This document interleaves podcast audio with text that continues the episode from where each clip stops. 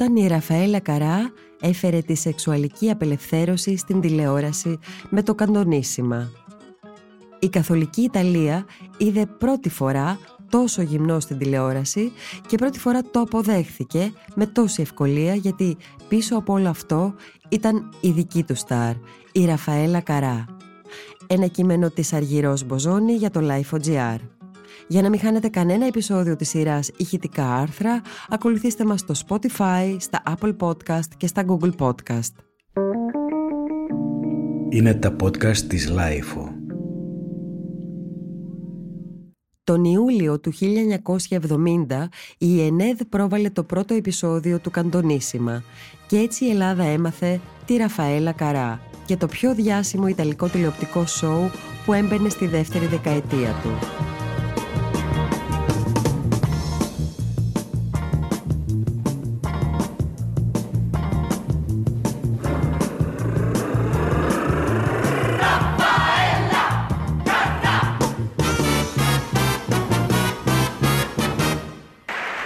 Φυσικά, εμείς δεν βλέπαμε τις περίφημες λοταρίες και τους δημοφιλείς διαγωνισμούς που έκαναν τόσο δημοφιλές το σοου, αλλά το ζουμί του.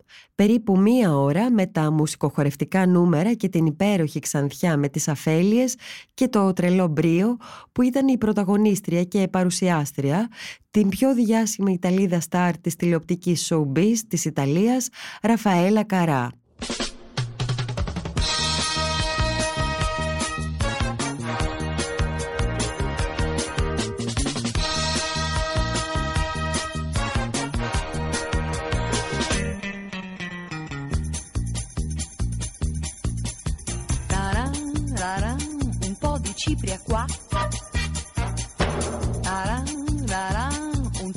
Qui e là.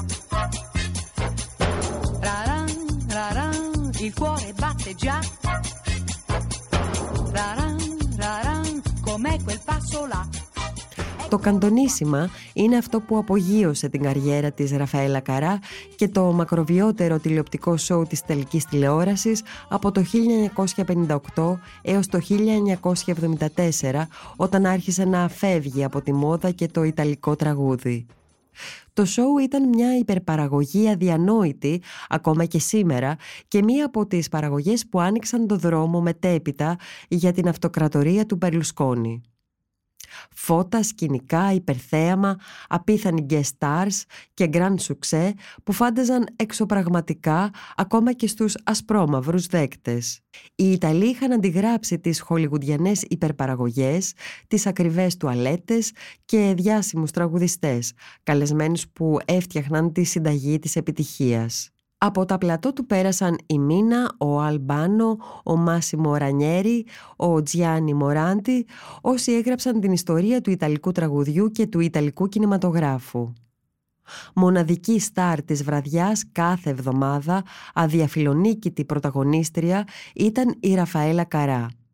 Μπορούσε να τα κάνει όλα, να παίξει, να χορέψει και να τραγουδήσει και η πρώτη της εμφάνισης στο καντονίσιμα απογείωσε την καριέρα της. Ήταν λαμπερή, οικία και σεξι, καθόλου αριστερή σαν τη Μίλβα, καθόλου ανδρόγυνη σαν την Πάτη Μπράβο. Ήταν ένα θηλυκό με ακαταμάχητο σεξ απίλ, σχεδόν λαϊκό κορίτσι, συμπαθής και απλή, αυθόρμητη, με τα ξανθά μαλλιά και τις αφέλειες να στέλνουν στα κομμωτήρια για να αλλάξουν το χρώμα τους εκατομμύρια Ιταλίδες που εγκατέλειψαν το πρότυπο των μαύρων μαλλιών και της δραματικής Ιταλικής ομορφιάς της Λόρεν και της Μανιάνη. Η Ραφαέλα Καρά είχε μπρίο και θέρμη και ακαταμάχητη επιρροή στο κοινό που τη λάτρευε σαν δικό του άνθρωπο.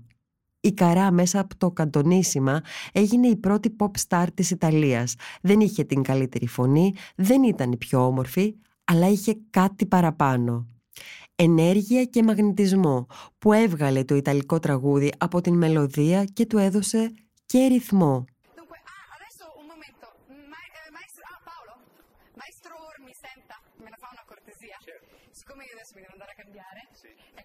Messo l'annuncio del balletto. E di solito i maestri d'orchestra non parlano mai, però vediamo come te la cavi. Presentamelo tu, eh. Aspetta che io mi vado a cambiare. Ballerine 6. Ballerini 6. Primi ballerini 2. Carrà 1. Musica Shake. Balletto Raffaella.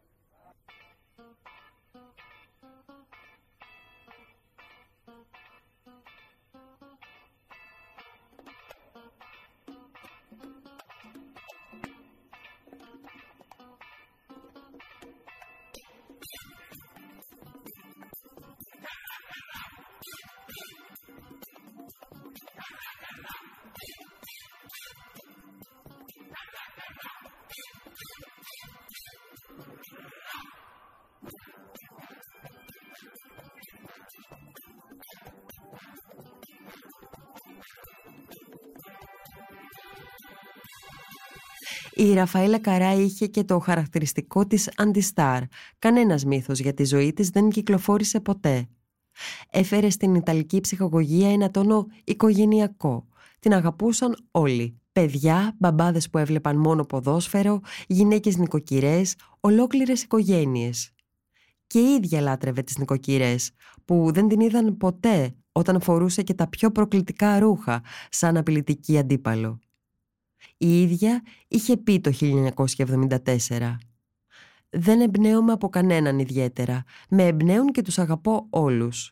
Με τραγούδια και σκέτς που είχαν έμπνευση από τα musical του Hollywood, τραγουδούσε και χόρεψε το «Μα και musica maestro» φορώντας ένα ντέπιες ρούχο με την κοιλιά έξω, κάτι που εξόργησε το Βατικανό και την συντηρητική διεύθυνση του ΡΑΙ, του Εθνικού Ιταλικού Τηλεοπτικού Σταθμού, όπου μεταδιδόταν το καντονίσιμα αλλά κανένας δεν μπόρεσε να κάνει έστω και μία μικρή κίνηση για να την περιορίσει. Η θεαματικότητα ήταν απίστευτη. Όλη η Ιταλία έβλεπε το σοου.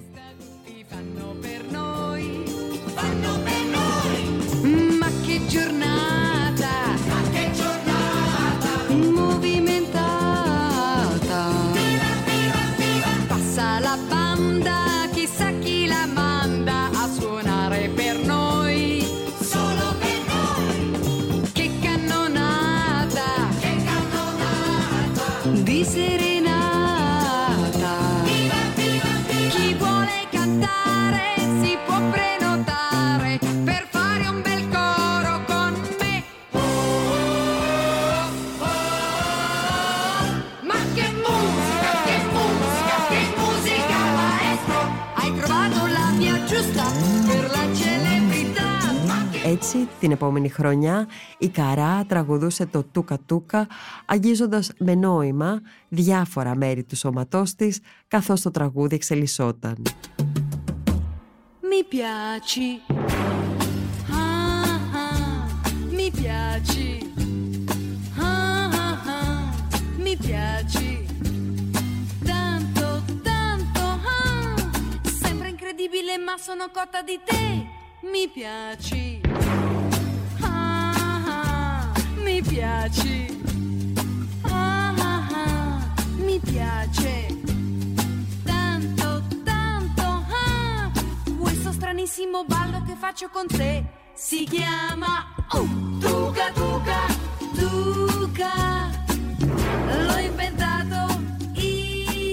Δεν ήξεραν με ποιο τρόπο να το κινηματογραφήσουν για να μην σκανδαλίσουν την Ιταλική οικογένεια που το παρακολουθούσε.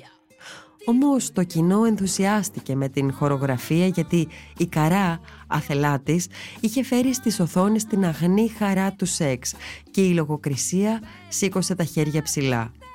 Ο χορός συνεχίστηκε ενισχύοντας την επιτυχία της με τον μεγάλο στάρ θρύλο της χώρας Αλμπέρτο Σόρντι να απαιτεί να υπάρχει ο συνθησιακός σχεδόν χορός της στην εμφάνισή του στο σοου.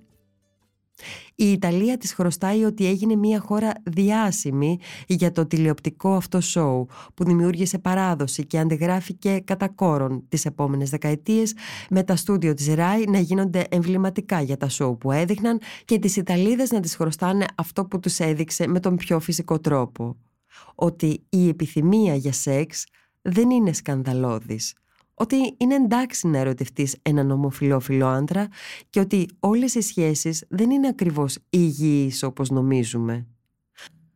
Στο βάθος έκανε πολλά περισσότερα και χωρίς να ισχυρίζεται ότι είναι φεμινίστρια για να ξεκλειδώσει και να απελευθερώσει την Ιταλίδα καθολική γυναίκα της Μεσαίας και της εργατικής τάξης που την παρακολουθούσε ευλαβικά κάθε εβδομάδα και δεν αντέγραφε μόνο ρούχα και μαλλιά, αλλά άρχισε να υποψιάζεται ότι μπορεί να ζητήσει και να πάρει περισσότερα.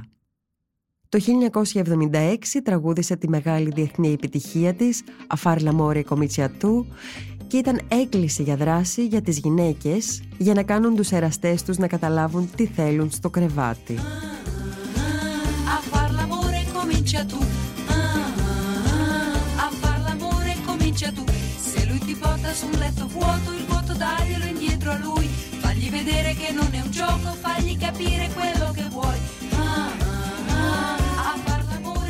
Είναι η πρώτη, η πιο λαμπερή, η λιγότερο φθαρμένη στάρ της Ιταλικής τηλεόρασης. Μέχρι που έφυγε από τη ζωή στις 5 Ιουλίου του 2021 σε ηλικία 78 ετών.